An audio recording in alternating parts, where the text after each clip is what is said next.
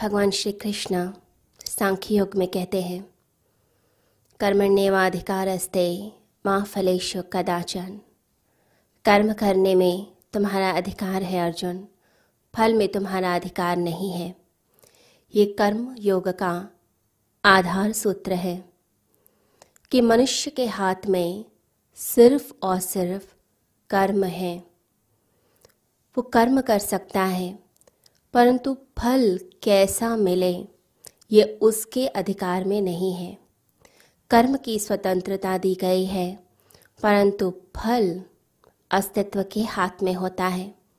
तो हम कर्म कर सकते हैं, फल के लिए हम आग्रह नहीं कर सकते। कर्म मुझसे निकल रहा है, परंतु फल अस्तित्व से निकल रहा है। कर्म की धारा मनुष्य के अंदर से निकलती है, परंतु जो फल है, जो प्रसाद है, वो तो प्रभु से ही मिलता है, परमात्मा से ही मिलता है।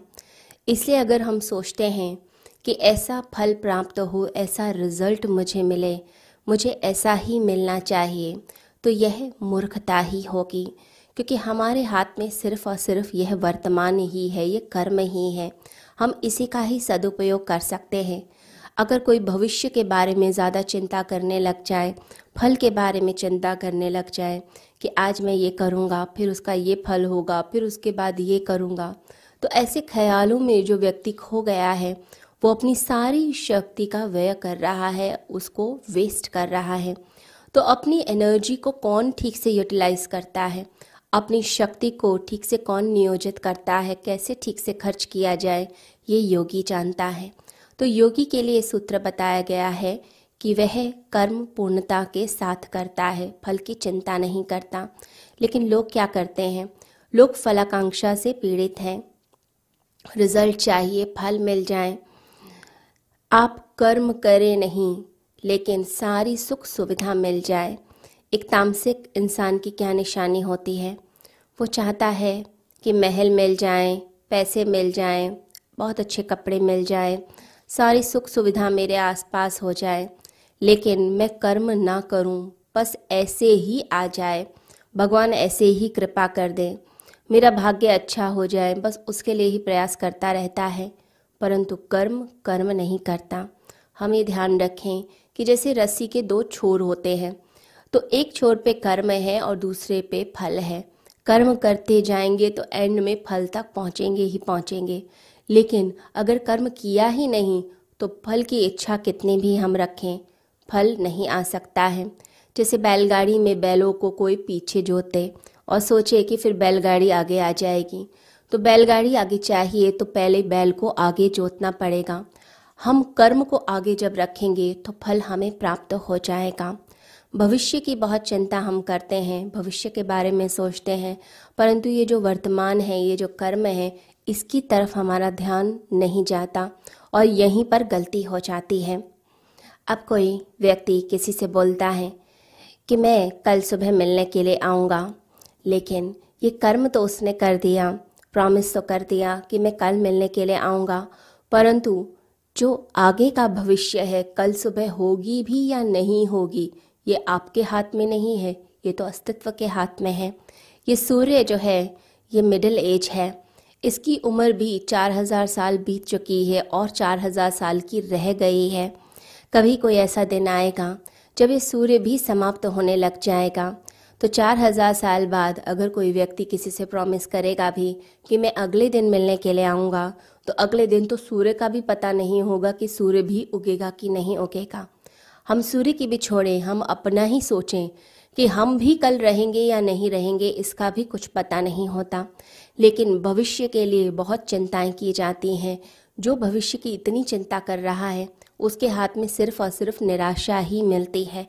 इसे जो वर्तमान क्षण है, उसको उपयोग कर लेना चाहिए। अपने कर्म को ठीक से कर लेना चाहिए। बहुत ज़्यादा सोचने से आपके हाथ में कुछ भी नहीं बचता है। कहते हैं कि चीन का एक सम्राट था। वह नाराज़ हो गया अपने वज़ीर से और उसको उसने प्राण दंड दे दिया। अब उस राज्य का रूल था कि मरने से एक दिन पहले कैदी के पास राजा जाता था, सम्राट जाता था और उससे पूछता था कि तुम्हारी आखिरी इच्छा क्या है? तो वज़ीर के पास भी वो सम्राट गया पूछने कि तुम्हारी आखिरी इच्छा क्या है? अब वो जो वज़ीर था, वो रोने लग गया। अब सम्राट को बड़ी हैरानी हुई कि ये क्यों रो रहा है? उसने उससे पूछा कि तुम रोते क्यों हो? तुम तो बहुत बहादुर हो। और तुम्हारी बहादुरी के बारे में तो मैं भी जानता हूँ और तुम रो रहे हो, मुझे बड़ा आश्चर्य हो रहा है। तुम और मृत्यु से भय खाओ, ये तो असंभव सी बात लगती है। तो वज़ीर कहने लगा कि मुझे मृत्यु से डर नहीं है, मैं तो किसी और बात पर रो रहा था। तो सम्राट ने कहा, तुम बताओ, तुम्हारी आखिरी इच्छा क्या है, तुम्हारे मन में क्या है, मैं पूरा कर दूँगा। तो वज़ीर कहने लगा कि आप पूरा नहीं कर सकते हैं, इसलिए पूछिए भी मत। तो सम्राट का अहंकार सामने आ गया। उसने कहा कि मैं तो राजा हूँ, मैं तो सम्राट हूँ, मैं पूरी नहीं कर पाऊँगा तो कौन पूरी करेगा? तुम मुझे बताओ, तुम्हारी क्या इच्छा है? तो वज़ीर ने कहा कि मैं रोता हूँ, वो जो सामने आपका घोड़ा है उसको देखकर। तो राजा हैरान हुआ कि घोड़े को देखकर कौन रोता है? इससे तुम्हारा क्या संबंध है? तो उसने कहा कि मैंने तीस साल लगाकर एक विद्या सीखी थी कि मैं घोड़ों को आसमान में उड़ा सकता था। परंतु जिस नस्ल के घोड़े को मैं खोज रहा था, वो मुझे कभी मिला ही नहीं। आज जब मृत्यु सर पे खड़ी है तो सामने देखता हूँ कि वह जो घोड़ा है, ये तो उसी नस्ल का है और ये आप ही का घोड़ा निकला। तो अब तो यह विद्या का कोई फ़ायदा नहीं है। तो सम्राट ने कहा कि कोई बात नहीं, तुम्हारी मृत्यु टाली भी जा सकती है। ये बताओ कि कितने समय में तुम इसे आसमान में उड़ा दोगे। क्योंकि सम्राट के मन में लोभ आ गया। उसके मन में ये बात आ गई कि अगर ऐसा हो जाए तो मैं सबसे ऊँचा हो जाऊँगा, मेरी कीर्ति फैल जाएगी। वज़ीर ने कहा, सिर्फ़ एक साल ही लगेगा और एक साल के अंदर ये आसमान में उड़ने लग जाएगा। तो राजा ने कहा, ठीक है, अगर तुमने उसे उड़ा दिया आसमान में तो तुम्हारी सज़ा माफ़ हो जाएगी। अगर नहीं कर पाए तो मृत्यु तो निश्चित ही निश्चित है। कोई सज़ा टली नहीं है, स्थगित ही की गई है। तो वज़ीर मान गया और घोड़े को लेकर अपने घर की तरफ़ चल पड़ा। घर जब गया तो उसकी पत्नी और बच्चे रो रहे थे। उनको देखकर वह अंदर पहुँचा और कहने लगा कि मेरी सज़ा माफ़ हो गई और पूरी कहानी बताई। तो पत्नी ने कहा, मैं जानती हूँ कि तुम्हें कोई विद्या नहीं आती है, तुमने क्यों झूठ बोला? इससे अच्छा तो तुम वहाँ पर सच ही बोल देते। झूठ बोलने की तो कोई बात ही नहीं थी। या फिर ज़्यादा समय लेकर आते, एक साल तो पता भी नहीं चलता है कितनी जल्दी बीत जाता है। तो मैं वज़ीर कहने लगा कि तुम चिंता मत करो, एक साल बहुत लंबा होता है। आगे भविष्य में क्या होगा, एक साल बाद क्या होगा, ये तो कोई भी नहीं जानता। और इस एक साल के अंदर क्या हो जाए, ये भी कोई नहीं जानता। पता नहीं मैं बचूं, पता नहीं ये राजा बचे और पता नहीं ये राज्य भी बच जाए। और ऐसा ही हुआ। वह राज्य ही एक साल के भीतर एक भूकंप आया और पूरा राज्य ही समाप्त हो गया। तो मनुष्य के हाथ में सिर्फ़ उसका कर्म है। अगर वो कर्म ठीक से कर रहा है तो वह भविष्य के बारे में फिर नहीं सोचेगा। भविष्य की चिंता वो करने लगते हैं जो कर्म ठीक से नहीं करते।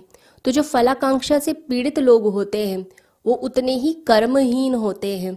क्योंकि सारी की सारी शक्ति तो कल्पना में निकल जाती है, सारी की सारी शक्ति तो चिंता में निकल जाती है, मन उलझने लग जाता है, भविष्य की यात्रा पर निकल जाता है व्यक्ति। अब भविष्य की जो इतनी चिंता कर रहा है और चित्त इतना रस ले रहा है तो कर्म में कब रस लेगा? तो कर्म में रस लेता ही नहीं है। तो जितना कोई चाहेगा फल मिले, उतना कर्म कम करेगा।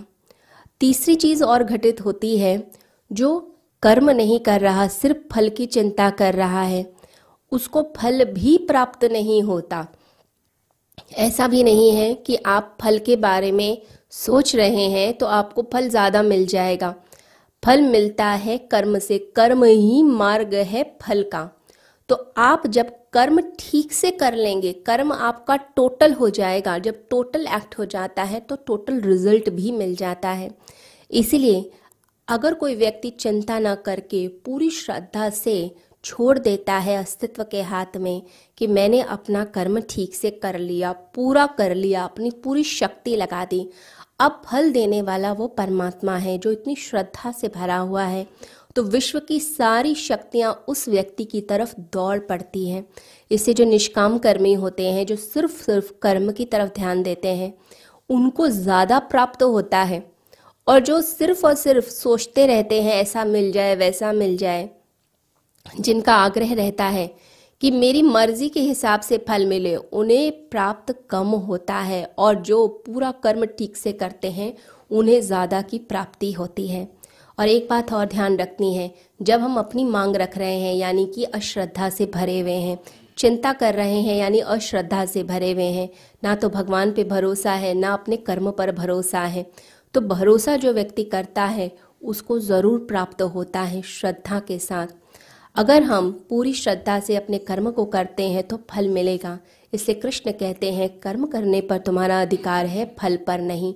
तुम कर्म पर ध्यान दो। अगर कर्म ठीक से किया तो फल मिलेगा ही मिलेगा। और फल अनंत अनंत कारणों के कारण मिलता है, अस्तित्व से गुजर कर मिलता है। इससे चिंता मत करो, अर्जुन। तुम अपने कर्म पर ध्यान दो। जो व्यक्ति अपने जीवन में इस सूत्र को पकड़ लेता है, निष्काम कर्मी बन जाता है, कर्म ठीक से करता है, उसी के जीवन में आनंद आता है। सभी को हरिओम।